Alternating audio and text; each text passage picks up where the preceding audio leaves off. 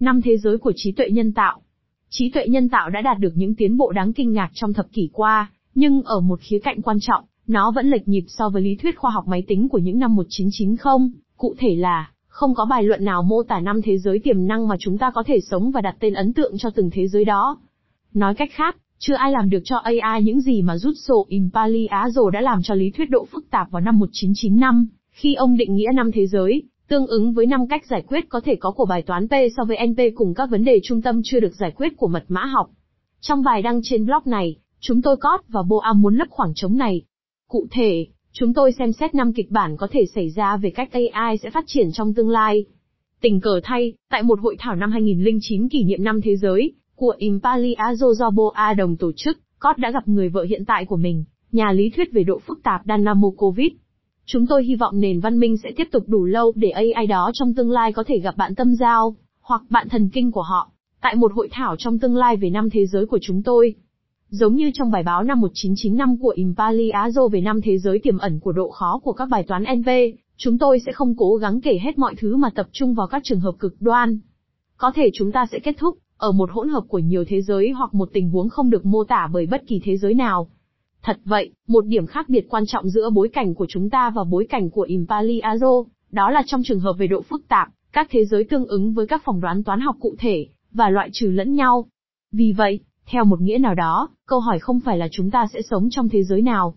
mà là thế giới nào chúng ta luôn luôn sống ở đó mà không nhận ra. Ngược lại, tác động của AI sẽ là sự kết hợp phức tạp giữa các giới hạn toán học, khả năng tính toán, phát minh của con người cùng các vấn đề xã hội và pháp lý. Do đó, các thế giới mà chúng ta mô tả không chỉ phụ thuộc vào các khả năng và hạn chế cơ bản của trí tuệ nhân tạo, và loài người cũng có thể chuyển từ thế giới này sang thế giới khác theo thời gian. Không chần chừ gì nữa, chúng tôi đặt tên cho năm thế giới của mình là AI phí sổ, Futurama, AI, Biptopia, Singularia, và Babelip Palip.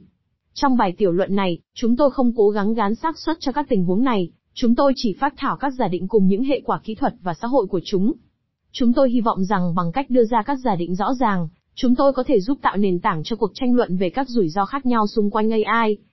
AI phí sổ. Trong kịch bản này, AI sẽ xì hơi, phí sổ khá sớm. AI vẫn có tác động đáng kể đến thế giới, vì vậy nó không giống như bong bóng tiền điện tử, nhưng so với những kỳ vọng hiện tại, đây được coi là một nỗi thất vọng. AI có thể được so sánh tương tự với năng lượng hạt nhân hơn là các cuộc cách mạng công nghiệp hoặc máy tính. Ban đầu mọi người rất vui mừng về tiềm năng dường như vô hạn, nhưng nhiều thập kỷ sau, tiềm năng đó hầu như chưa được thực hiện. Tuy nhiên, với năng lượng hạt nhân, nhiều người sẽ lập luận rằng tiềm năng đã không được thực hiện chủ yếu vì lý do chính trị xã hội hơn là lý do kỹ thuật.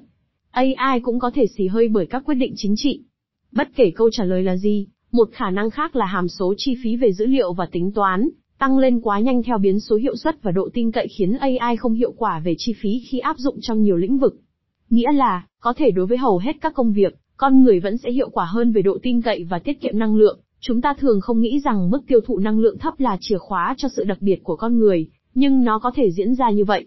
Vì vậy, giống như phản ứng tổng hợp hạt nhân, một AI mang lại giá trị cao hơn đáng kể so với các nguồn lực cần thiết để xây dựng và triển khai nó có thể luôn tồn tại trong vài thập kỷ tới.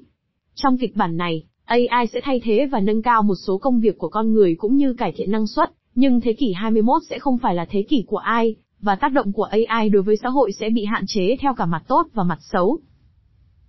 Futurama Trong kịch bản này, AI tạo ra một cuộc cách mạng hoàn toàn có thể so sánh với các cuộc cách mạng khoa học, công nghiệp hoặc thông tin nhưng chỉ với những cuộc cách mạng đó. Các hệ thống AI phát triển đáng kể về khả năng và thực hiện nhiều nhiệm vụ hiện thuộc về các chuyên gia, con người với một phần nhỏ chi phí, trong một số lĩnh vực rất con người. Tuy nhiên, các hệ thống AI vẫn được con người sử dụng như là công cụ, và ngoại trừ một số nhà tư tưởng bên lề, không AI coi chúng là có tri giác. AI dễ dàng vượt qua bài kiểm tra Turing, có thể chứng minh các định lý khó và có thể tạo nội dung giải trí, cũng như tạo tin giả như thật. Nhưng nhân loại sẽ quen dần với điều đó, giống như chúng ta đã quen với việc máy tính vượt con người khi chơi cờ vua, dịch văn bản và tạo hiệu ứng đặc biệt trong phim. Hầu hết mọi người không còn cảm thấy thua kém AI của họ rõ hơn là cảm thấy thua kém chiếc ô tô của mình vì nó chạy nhanh hơn.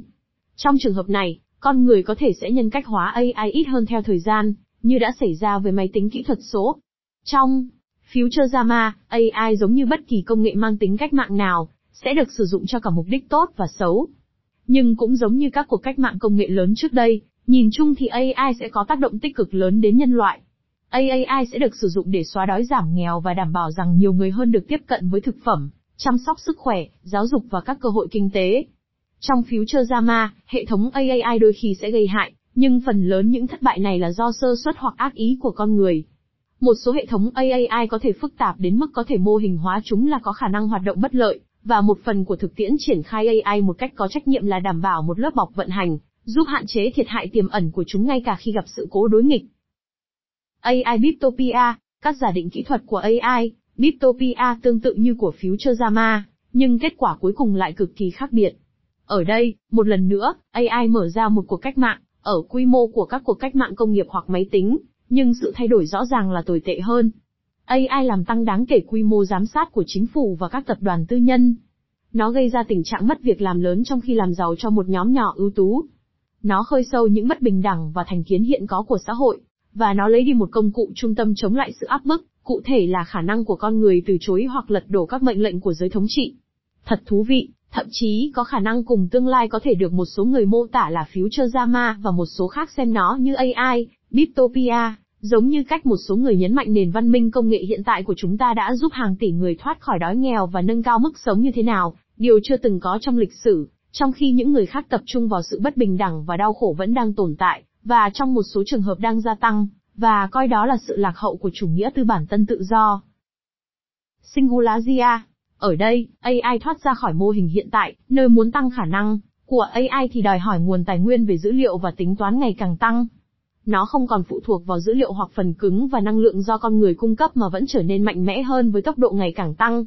AI cải thiện khả năng trí tuệ của chính chúng, bao gồm cả việc phát triển khoa học mới và, dù là do thiết kế có chủ ý hay tình cờ, chúng đóng vai trò là các phần tử có định hướng về mục tiêu trong thế giới, vật chất. Chúng có thể được coi là một nền văn minh ngoài hành tinh, hoặc có lẽ là một loài mới, so với chúng ta thì giống như chúng ta, người tinh khôn Homo sapiens so với người đứng thẳng, Homo erectus. Tuy nhiên, may mắn thay vào một lần nữa, dù là do thiết kế cẩn thận hay chỉ là sản phẩm phụ từ nguồn gốc loài người của chúng, AI hành động với chúng ta như những vị thần nhân từ và dẫn chúng ta đến một xã hội không tưởng ai.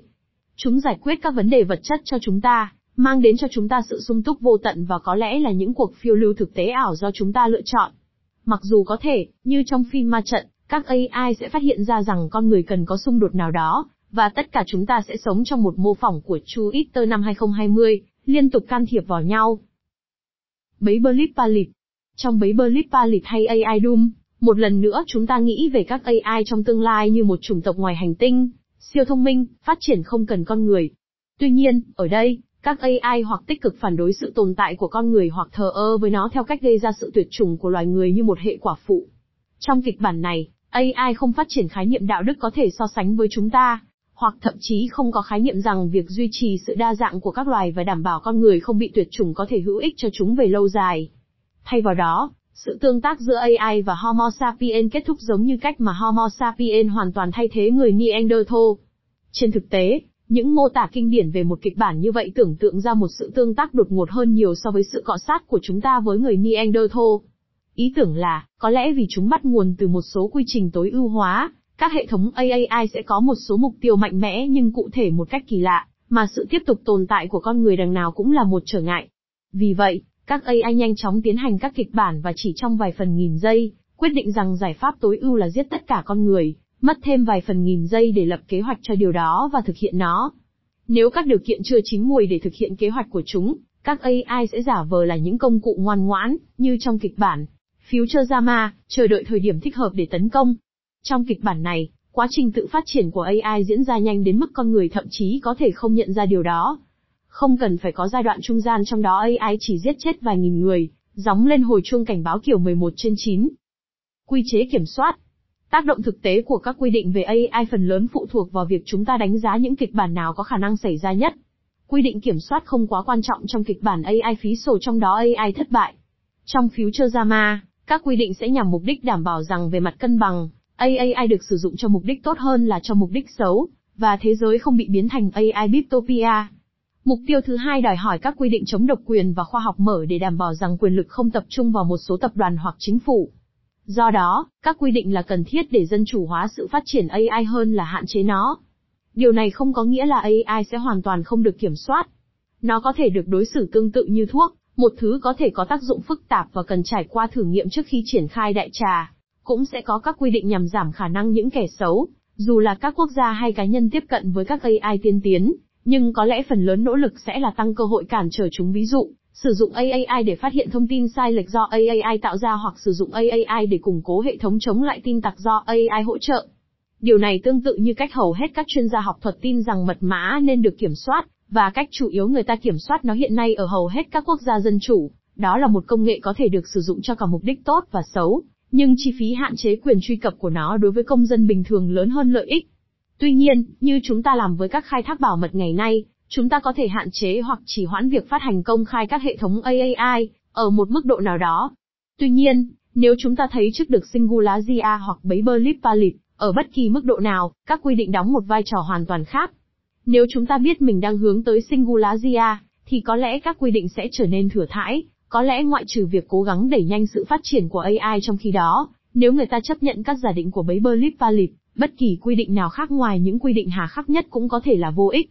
Nếu trong tương lai gần, hầu như bất kỳ AI cũng có thể chi vài tỷ đô la để xây dựng một AI tự hoàn thiện theo cách đệ quy có thể biến thành một tác nhân siêu thông minh để hủy diệt thế giới, và hơn thế nữa không giống như vũ khí hạt nhân, họ sẽ không cần vật liệu đặc biệt để làm điều đó, thì thật khó để biết làm thế nào để ngăn chặn ngày tận thế, có lẽ ngoại trừ thông qua một thỏa thuận được thực thi nghiêm ngặt trên toàn thế giới để tắt tất cả, như Eliezer Zutkovsky hiện đang công khai kêu gọi.